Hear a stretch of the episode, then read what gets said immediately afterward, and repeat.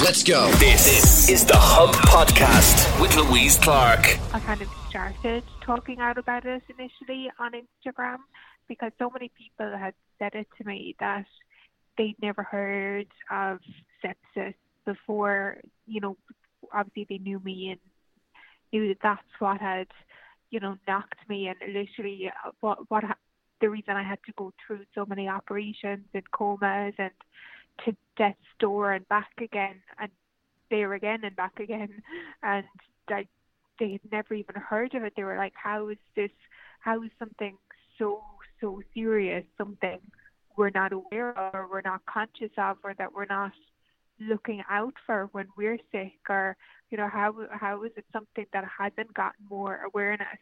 So that's what kind of drove me to start talking about it or start posting about it just because uh, I always just kind of thought that if one person at least was a little bit aware and it, it caught them because I always say to myself that if I had maybe gone to the hospital two days prior, uh, you know, and not left it and left it thinking it was just flu or something else, that maybe I wouldn't have had to have gone through everything I went through.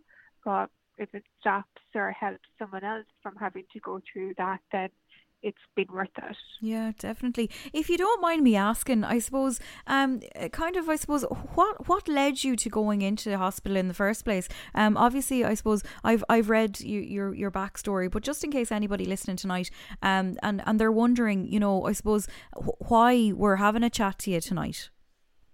Yeah, so I was diagnosed with rheumatoid arthritis 12 years ago, and that's basically it's my immune system attacking the muscles surrounding all of my joints.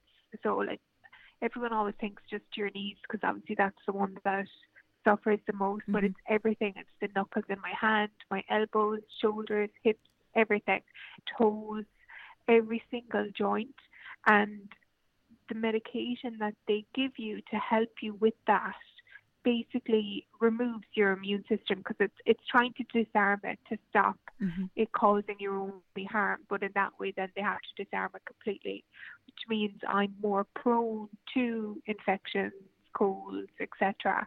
And I had got a little corner of my and it was in a really embarrassing place. It was just under my bum, kind of more kind of in the inside of my mm-hmm. leg. And so it had gotten infected. I'd gone to the doctor. She thought it was just cellulitis and she gave me antibiotics and I was still getting worse. And my mom, I happened to be at my mom's house at the time and my mom was like, okay, I think you need to go to the hospital. And I was, I just thought, no, I just need time for the antibiotics to kick in. I was like, I'm not going to the hospital. This is where it is, is like so embarrassing because one, I'd have to go to A and E, and I'd more than likely have to sit on it for like hours and mm-hmm. hours and hours to wait to be seen. So that would be painful enough in itself. But then the embarrassing aspect where I thought that I was like, it's probably some young doctor who's going to come out and poke at it, go back. Someone else going to come out, poke at it, come back, and it's like it's going to be really embarrassing. I was like, I'll just wait for the antibiotics to hit. But days went past and I wasn't eating, I wasn't really drinking, and I had gotten so weak to the point where my mom just put her foot down. She said, "You're going," but I had they had to ring an ambulance at that stage because I was so bad. And as soon as I got to the A and E, they they it seemed it seemed like they knew fairly instantaneously mm-hmm. uh, when I got there because by the time I got there, I'd actually developed like lumps under my skin, all up the inside of my leg, on my stomach or on my abdomen area, and I think the minute they saw it, they must have known straight away because they said to me if I had waited another day, I wouldn't have lasted. Oh that gosh. the the sepsis would have taken control over so much of my body that they wouldn't have been able to to pull me back basically after both comas when I came round I was so weak I I wasn't able to hold a phone Yeah, or yeah. I wasn't able to push my glasses up on my face or like move my hair or anything. I could I couldn't like I had to work myself up to feeding myself mm-hmm. again. So that's why the second coma was it was so traumatic to me because it was like I just done this. I've I've just gone through all of this. I literally just taught myself to eat again and and do all that again. Like obviously I hadn't I hadn't learned to walk in the meantime. I still had this massive hole, but Mhm. it was it was you know the the the top body half like being able to move my fingers or you know move my arms or hands again. I just about managed that, and then suddenly it was all taken away again. So it was that was quite hard. So those first few months were were very difficult because I kind of I couldn't I couldn't really speak to anybody on the phone or text or anything like that because I couldn't really use my my phone. So Mhm. I had to rely an awful lot on my mom and my aunt. They were basically there for like everything. They were there constantly. And when I went up to Galway, it was just my poor mom, and like she she literally the Galway hospital had like um a family room Mhm. that had couches in it, Yeah. and the cou- the couches were one of those you know those ones where you like The really click the small ones with the the, oh yeah, yeah, yeah, and, And they just kind of flick out. Yeah, yeah, the, like it, the chair kind of nearly kind of goes into like half a kind of a bed. yeah, yeah. Like that's what that's what my mother basically slept on for a few weeks. Um, so for two weeks solid, and uh, then she was so exhausted at that point. I was telling her to go home, but I still needed an awful lot of help, and obviously, as I said, I, I couldn't. Talk, I couldn't talk to anyone because I couldn't use the phone or anything. So I still kind of needed somebody with me. And my best friend drove up to Galway and spent the whole weekend with me. And she spoon fed me yogurt and she helped me get changed. And you know, like it's it's amazing. You really you really know who your friends are. You know, there are some people that I thought would have been very close to that Mhm. I haven't seen at all for the last two years.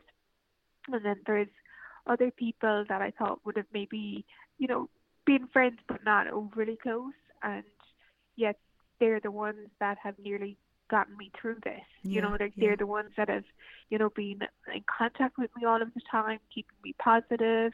Because it's it was really after that second coma when I managed to be able to hold my phone again. Then I never let it go again after that. Yeah. I can imagine. I kept it. So because that was my my lifeline to to the outside and to some place that took my brain away from where I was. So it was it was then after that then definitely social media was definitely a massive thing for me just to keep keep my mind occupied and when I was recuperating then for let's say the, the next year after that in Limerick Regional, the the ward I was in, the staff were absolutely amazing and they used to push me outside every day. So air a lot of the times we find social media and people say, oh, you should delete those apps, they're negative or they breed negativity or that kind of thing. But with your story, um, I think there's nothing but positivity in the way that people have reacted and people have helped and people have shown that they, they want to do a little bit of good in the world. Yeah, it's it's been amazing because myself and, and Sinead probably spoke about this I think it was maybe two or three weeks ago or I'm not sure exactly. And she had wanted to do the GoFundMe page and I was trying to talk her out of it because I just thought that you know everyone is having a hard time at the moment. Like we're going through a pandemic and everyone is you know, a lot of people have lost a hundred percent of their business and a lot of people are going through tough times and I was like this this isn't the time, you know, this is I don't I don't want to feel like we were pressuring people or, you know, anything like that and and I I just thought I didn't even to be honest with you I didn't even think we'd even make it to a 100 Mhm. because I was like like all I ever expected anyone to maybe donate was maybe a euro or five euro here here or there, you know, and I was like, we we won't even get there. And then I had put up an Instagram post on so it would be last Friday week. And it was just I had gotten I had gotten so down and I had I've always tried to keep as positive Mhm. as I can. Um obviously I've had like down days here and there but my down days were rolling into the next down day and down day and I wasn't able to pull myself out of it because I didn't see an end in sight because the initial plan to go to the nursing home was going to be indefinitely Mhm. because we didn't know if we were going to be able to afford to build this extension onto the back of the house. We had applied for uh, a grant to Limerick County Council and they're looking through it at the moment, but there's only a certain amount that can be allocated, you know, to a claim like that. And we just didn't know if we were going to be able to make up the rest of the money or, you know, the extras that are needed, paint, etc. You know, things things like that. And we were we just didn't know. And but it was all going to depend on, you know, this this allocation, this this grant allocation. So I put up my post that Friday night, and I got a bit upset, obviously, when I was when I was speaking, and Of course. That it seemed to strike a chord with other people, and Mhm. and suddenly there was a flurry of messages, and so many people that I knew and didn't know went completely out of their way to make sure politicians did know about my case and what was going on and that people had heard about it and and then the more that it was spoken about and talked about on Instagram people obviously knew the connection between myself and Sinead and then I think a lot of people started reaching out to Sinead and saying about the GoFundMe page and she was like, Yes, I'm I'm working on it. I'm I'm working on Laura to try and get her to agree to it. And and then again finally I I, I agreed with Sinead that I said, Look, we'll just give it a go. Obviously again I've nothing to lose at this point. I've I've already lost two years. I I'm I'm not willing to give up another year. So she set it up on last Monday evening. So we we reached the goal by Sunday evening, which was like absolutely phenomenal. And I my internet isn't too great out here because I'm in Dina Hospital at the moment Mhm. and they've all been lovely to me here, but unfortunately there's no Wi-Fi, Yeah. so I have to I have to rely on my data. So I hadn't actually seen it or I hadn't checked it yet until my phone started literally blowing up with all messages to, to tell me that that we had reached it and couldn't I I literally couldn't believe it. I was in shock I think for around two hours and then I cried for another four hours and the amount of messages that I got that's an amazing thing. Definitely. Well, like even listening to your story, um, you know, and I don't think there's too many years between us, but I think you know it's the type of story that brings you back down to earth. That you know, I mean, everybody goes through things in life, but the amount of bravery that you have shown. Um, you know, like it kind of takes all the. I know on Instagram and social media, you know, a lot of people look at, oh, where's this person been? Why aren't I there? Why don't I have this bag or these shoes or this handbag or oh, they're in Dubai or they're here? And I think like your story on Instagram is is a look at you know real life and and some of the struggles that people do go through. And i think that really touches a lot of people's hearts that you know in any way possible that they could even even help to hear that you know that you can go home and that you know you you can do the same as we all do and you know curl up on the couch and you know watch one watch a movie on one one hand and then you know scroll through instagram on the other. And i think you know that's that's all that people really would love for for you to to be able to do. Um i was having a chat to Sinead and she said that you know you're already in the motions of of um, you know trying to get the plans together and trying to organise everything. So that must be really exciting for you as well. Um, Laura, if anybody wants to find you on social media or indeed if they want to follow your journey, and even if um, I know Sinead mentioned that um, you're going to leave the GoFundMe open for another little bit, um, and just because I know there's probably people going, wait, will you wait until Friday till I get paid or that kind of thing.